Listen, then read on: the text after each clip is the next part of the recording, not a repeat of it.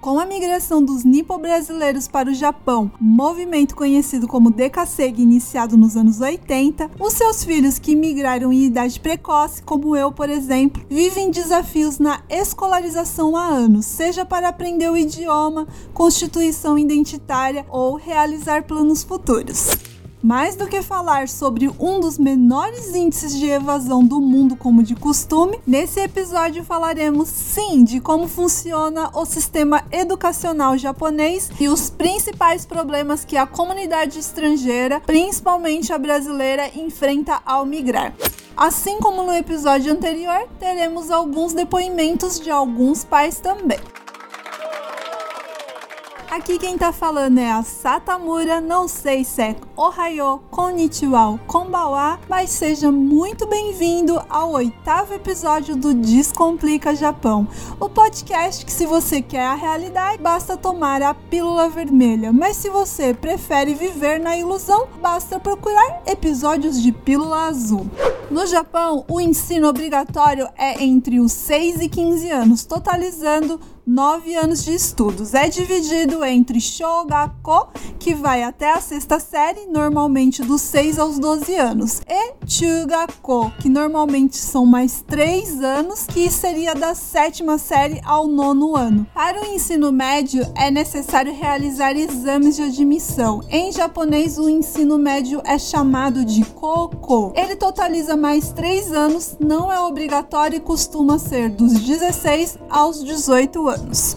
Um dos maiores desafios da comunidade brasileira no Japão sempre foi a educação dos filhos de Dekasegues, assim como eu. Da época que eu estudei até agora, muitas coisas mudaram, outras permanecem iguais.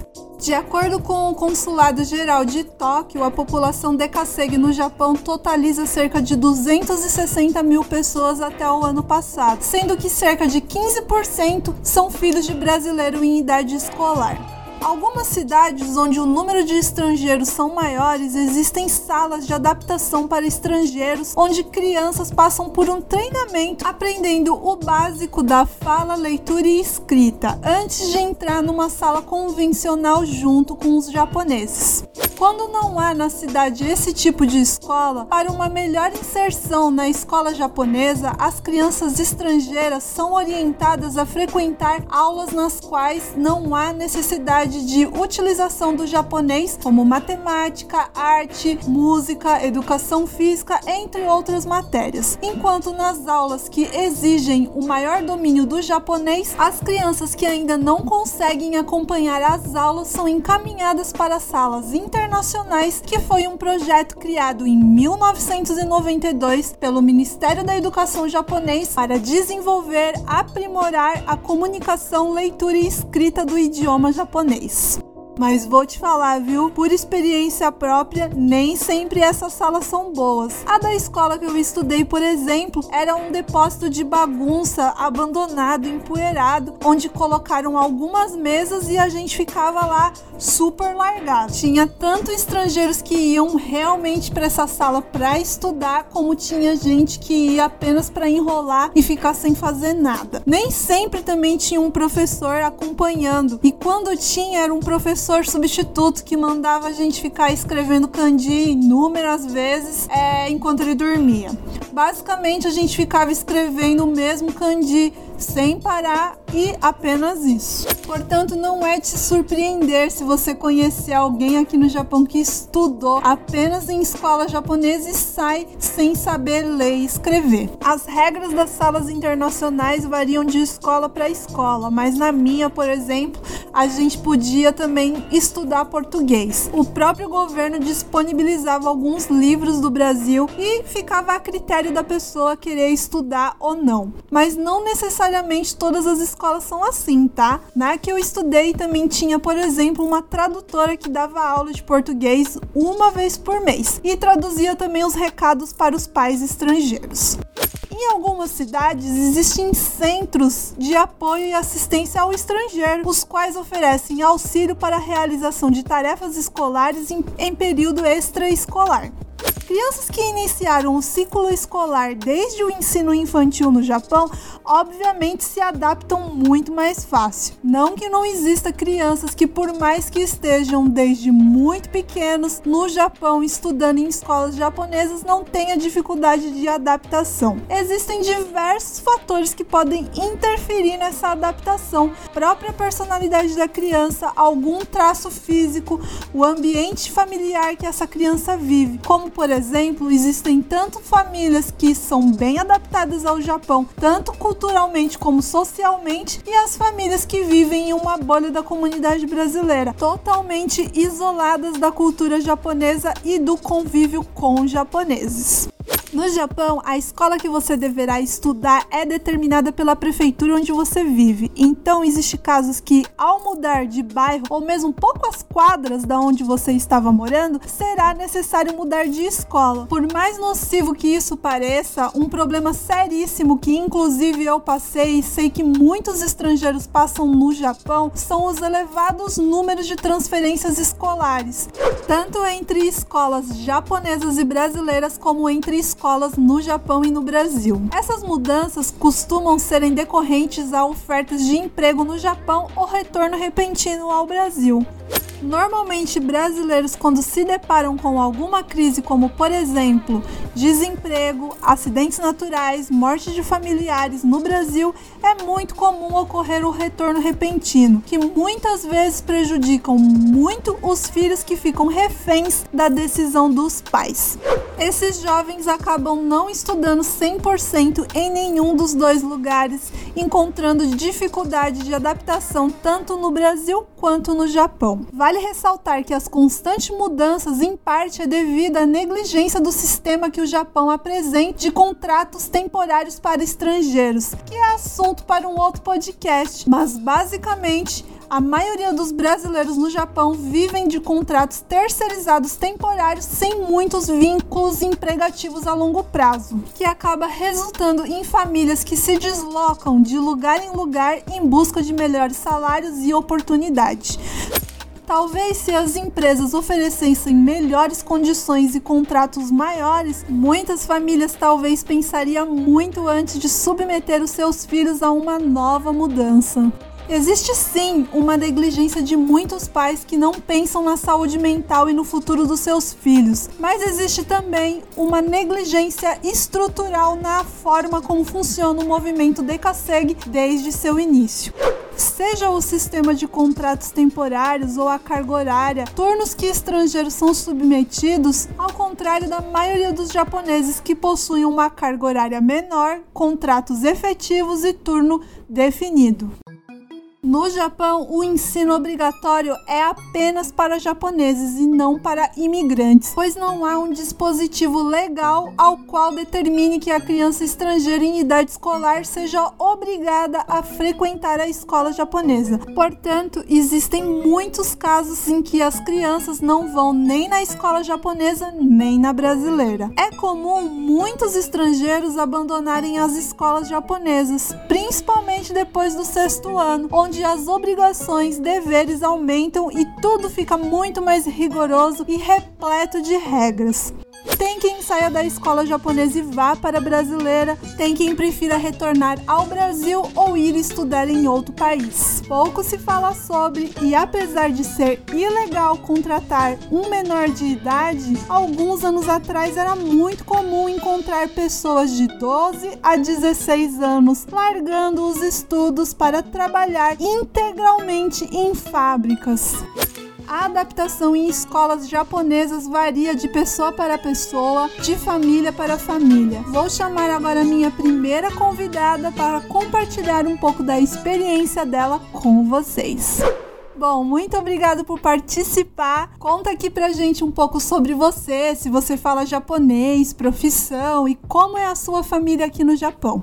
Olá, meu nome é Thalissa. Eu atualmente sou soldadora, mas até o começo do ano eu trabalhava como quince em autopeças. Uh, vivo há seis anos no Japão. Eu tenho bastante dificuldade com o japonês ainda, eu me viro, mas não sei, uh, não tenho fluência assim para conversar. A minha filha tem quinze anos agora e eu sou casada, moro com o pai dela. Faz quantos anos que a sua filha está no Japão? É, em que idade ela está atualmente? Em que série? E ela está estudando em escola japonesa ou brasileira? A minha filha faz cinco anos que está no Japão. Ah, ela está com quinze anos e está no primeiro ano do ensino médio na escola brasileira.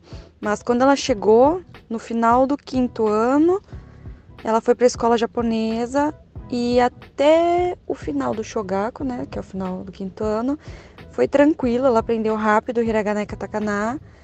Só que quando ela entrou no Chūgakkō, ela desandou, ela não conseguiu se adaptar à pressão, à cobrança, e ela pegou ódio da escola japonesa, ódio do idioma e dos colegas. Bom, obviamente, se ela veio para o Japão tão grande, né, provavelmente ela deve ter mais facilidade com o português, certo? É, será que você pode contar, assim, um pouco pra gente é, se ela tem dificuldade no japonês e qual foi o motivo principal de você ter tirado ela da escola japonesa? Ela fala bem o português, lê também bem. O japonês ela estava indo bem no começo, mas depois ela, que ela pegou raiva, ela simplesmente travou. Eu vejo que ela entende, só que ela não fala e ela evita ao máximo interagir com o japonês, porque ela não gosta. Daí, por esse motivo de ela ter pego implicância, né, que ela não conseguiu se adaptar ao Chūgakkō, a gente resolveu colocar ela no ensino médio brasileiro.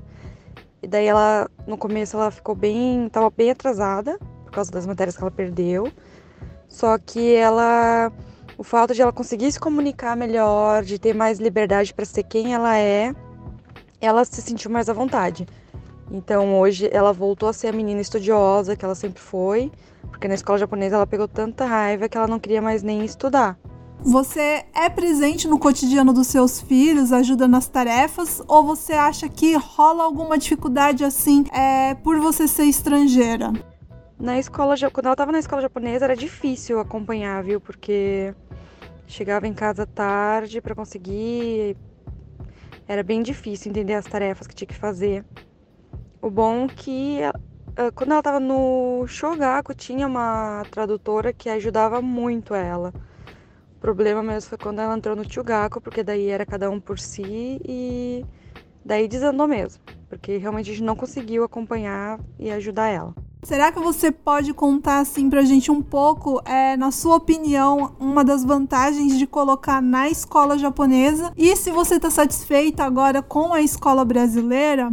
Nós queríamos que ela estudasse em escola japonesa para ela conseguir se adaptar melhor ao país, a, né, a se integrar à sociedade japonesa, mas não deu por questões de padrões, né? Os padrões japoneses que acham que menina tem modo para sentar, tem modo para falar, tem modo para comer. Então, essas pequenas cobranças foram pesando muito na minha filha e ela... Ela realmente se revoltou muito, porque ela dizia que ela não podia ser quem ela é, que ela era um robô e queria que todo mundo fosse igual, e que isso fez ela cair em depressão. A escola brasileira, ela não, a gente vê que ela é bem bagunçada, é, e o ensino não é tão bom quanto gostaríamos, mas eu vejo, como eu estudei sempre em escola pública, para mim ainda tá bom o ensino, sabe? Eu vejo que os professores têm vontade que os alunos entendam. O ruim é que eu vejo que aqui os adolescentes no Japão parecem ser muito largados, né? Então, tem muita bagunça em sala de aula, não quer nada com nada. Então, é, eu acho que mais o problema, assim, é de conseguir manter a ordem na sala, porque eu vejo, assim, que o professor aqui não tem muita autoridade na escola brasileira, né? No caso. A pergunta vai parecer meio estranha, tá? Mas assim, fisicamente, a sua filha, ela parece mais brasileira ou japonesa? Teve algum fato, assim, relacionado à aparência dela ou alguma coisa que te deixou meio preocupada aqui no Japão? Minha filha, fisicamente, ela parece mais brasileira, porque ela é bem alta, ela é grande e ela já foi considerada gorda, sendo que ela é visivelmente magra, né, pro nosso padrão. Mas sim, ela quase desenvolveu transtorno alimentar, porque ela queria ser seca, que nem as coleguinhas, a ponto de ela não querer comer ou se sentir muito mal depois de comer. Eu fiquei bem preocupada com isso, O bom é que a gente sempre conversou muito sobre transtorno alimentar, então, de uma certa forma, assim, eu usei isso para incentivar ela a se exercitar. Mas ela se acha, ela tem um, uma visão distorcida do, da imagem corporal dela. E ela acompanhou muitas coleguinhas desenvolvendo transtornos alimentares, porque eram brasileiras e queriam ser magrinhas como as japonesas. Aconteceu muito isso. Na sua opinião, como brasileira, se você pudesse mudar algo nas instituições japonesas, o que você mudaria? Bom, eu, se eu pudesse mudar algo, seria o fato de eles quererem encaixar todo mundo em caixinhas, né? Não permitir a individualidade de cada um, que cada um se expresse de uma maneira. Que eu vi que como tem muita, muita pressão e muita cobrança, as crianças desenvolvem ansiedade muito cedo. Por exemplo, na época de prova, minha filha sempre dizia que sempre alguém passava mal, vomitava na sala, desmaiava. Eu ficava horrorizada. Tanto que em época de prova, normalmente ela atacava do estômago e não ia para a escola, porque ela passava muito mal, sabe? Mas eu acho que esse é o maior problema, sabe? De querer padronizar as pessoas como se fossem coisas. Você acha que sua filha gosta de viver no Japão? Ela tá satisfeita com a escola, amigos, ou você acha que não? Minha filha não gosta de morar no Japão.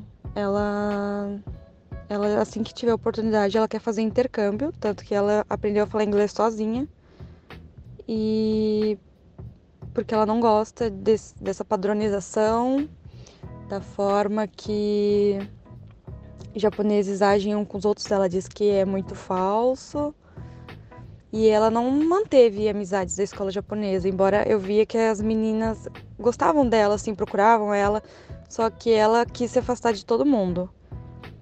Porque, além de ela não ter se adaptado, ela diz que tem muita intriga na escola, de um querer ser melhor que o outro, um querer falar do outro, e então ela quis cortar laço com todo mundo.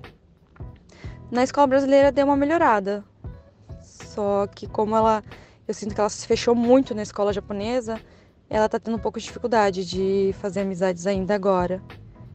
Mas ela, com certeza, assim que ela tiver a oportunidade, ela vai sair daqui, sim. E essa foi a Thalissa, muito obrigada pela sua participação. E ela deixou uma dica muito legal, eu vou deixar é, na descrição o arroba da professora dela de solda, é a Manu Barão. Ela faz um trabalho muito legal e empoderador, que é trazer mulheres para a área, que inclusive necessita muita mão de obra e normalmente é destinada mais para homens. Então, se você está pensando em procurar uma nova área para investir, ó, já pega a dica da Thalissa na descrição desse podcast, hein? Como citado anteriormente, a adaptação de crianças em escolas japonesas varia muito de caso para caso, família para família. Para mostrar para vocês uma outra visão, eu vou trazer agora um papai para contar para vocês a experiência dele com escolas japonesas. Primeiramente, muito obrigado em participar. Eu sei que você faz um corre lascado para sustentar a tua família aí. Conta um pouco sobre você, sobre sua família aqui pra gente, pra gente conhecer um pouquinho melhor você. Bom, primeiramente é um prazer aí estar participando do seu podcast. E, bom, meu nome é Everton, mas meus amigos me chamam de Kiko. Eu trabalho em uma fábrica de... que terceiriza serviço para a Toyota, e eu estou há mais ou menos vinte e um anos no Japão. Apesar de todo esse tempo que eu estou no Japão, eu tenho algumas coisas que eu tenho dificuldade no idioma. Às vezes escrever kanji, ler. Fora isso, eu tenho três filhos, né? Uma menina de sete anos, um menino de três e uma, uma bebezinha de sete meses. E eu sou casado com uma japonesa, japonesa. Atualmente os seus filhos estudam em que série aqui no Japão? A minha filha de sete anos, ela tá no Minense, né? Agora. E o meu filho de três tá na, no Hoikun, né? E no mês quatro eu vou colocar minha filha, a bebezinha, no, no Hoikun também, né? Que seria na, na creche. Bom, acho que é meio difícil eles terem dificuldade com o japonês, mas não custa perguntar, né? Eles têm alguma dificuldade com o idioma japonês? Bom, como eu sou casado com japonesa, eles nunca teve dificuldade, porque eles cresceu, né? Eles convivem, né, com, com a família dela, e em casa, né? Também, por causa, por minha esposa ser japonesa, eles falam bem o, o idioma, né? Desde pequenininho. Você e sua esposa são presentes no cotidiano dos seus filhos? Ajudam nas tarefas? É, tem alguma coisa que te deixa mal ou você acha que é mais complicado pelo fato de você ser estrangeiro? Sim, mas quem ensina mais a tarefa é a minha esposa, né? Por, por eu tá, estar trabalhando, né? E não ter muito tempo, a minha esposa que, que sempre está ensinando tudo. E eu também acho que para mim é meio complicado, porque por eu ser estrangeiro, e eu nunca estudei no Japão, né? Então para mim tem algumas coisas que infelizmente eu não posso ajudar ela. Às vezes eu fico até meio mal, mas ainda bem que tem a minha esposa que ela ajuda, né? Na sua opinião, qual a maior vantagem de uma criança estudar em uma escola japonesa? Bom, a maior vantagem de meus filhos estudarem estudar numa escola japonesa é que, primeiramente, a língua, né? Que, como eu não penso em voltar mais para o Brasil, então, com certeza, né? Eles também não vão querer ir, eu acho, né? Eu acho que, desde pequeno, assim, saber a língua do país que está morando, acho que ajuda bastante, no, né? Em várias, várias coisas, né? Tô perguntando isso pra todo mundo, acho que todo mundo deve estar achando bizarra a pergunta, mas fisicamente, você acha que seu filho parece brasileiro ou japonês? Eles parecem mais japonês, a minha filha principalmente, a forma de se vestir, a forma, sabe, de falar, o cotidiano dela, assim, tipo, sabe, dá pra ver que é mais pro lado japonês, sabe? Pro lado das crianças japonesas. Bom, infelizmente, né? Porque eu gostaria que tivesse um pouco o lado brasileiro, né? Mas... Como brasileiro, se você pudesse mudar algo nas instituições japonesas, tem algo que mudaria? Bom, como brasileiro, se eu pudesse mudar algo no, na instituição japonesa, eu acho que a carga horária, né? Porque eu acho meio muito puxado, né? Para as crianças. A minha filha, ela, ela sai de casa às sete e vinte, mais ou menos. E ela sai três horas. Isso agora, né? Que depois, quando ela crescer mais um pouco, vai ter várias outras atividades que vai comer muito tempo do, do dia dela. Tá, tá certo que é, é uma coisa boa, né? Mas, sei lá. Às vezes ela tem que ir no, no sábado, sabe, pra escola. Eu acho que é muito, sabe, eu acho que é muito, é muito tempo de, de, de aula. Eu acho que talvez é muito cansativo. Kiko, muito obrigado pela sua participação. A gente sabe que a vida do pai não é fácil não aqui no Japão, mas é isso aí. O Kiko deixou uma dica muito legal, eu vou deixar também o arroba na descrição. A prima dele tem um projeto chamado Projeto Miau, onde ela faz resgate de animais, dá vida pelos bichinhos, então se você puder seguir lá o arroba dela, a gente agradece. Sabe a pergunta que eu estava fazendo sobre a aparência das crianças? Então, não sei se vocês já ouviram dizer, mas prego que se destaca aqui no Japão toma o quê? Martelada.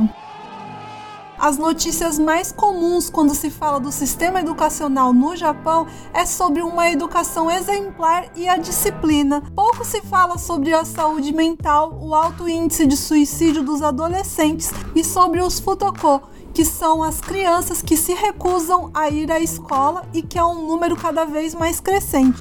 Mas afinal, isso é um problema relacionado aos estudantes, ao sistema com regras rígidas ou ao sistema educacional japonês no geral? Infelizmente, mais detalhadamente sobre os futokō vai ficar para um próximo episódio.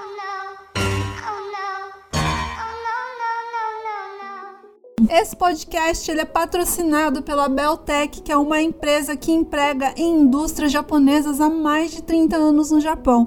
Então, caso você esteja procurando empregos em Aichi ou Mieken, corre lá no Instagram Beltec Japão e faça seu cadastro agora mesmo. É cem por cento online, demora cinco minutinhos. E hoje eu encerro esse podcast por aqui. Muito obrigado por mais uma vez ouvir até aqui. Continuem mandando sugestões de temas, feedback e tudo mais. Eu adoro ouvir a opinião de vocês. Uma das pessoas me avisou que o áudio não tá ficando muito bom como os primeiros. Eu já vou tentar aqui correr e melhorar, porque crítica tá aí pra isso, né? Pra gente melhorar e crescer junto. Muito obrigado mesmo. Kite kurete arigatou. Mata né?